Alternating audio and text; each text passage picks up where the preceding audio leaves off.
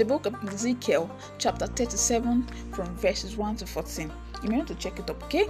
God called Ezekiel and asked him, just as he's asking you this morning, he's asking you today, Son of man, can these bones live? Can this situation that looks hopeless change for the better? Can it come alive?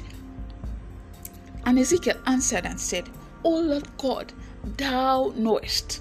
Yes, because it's all knowing God.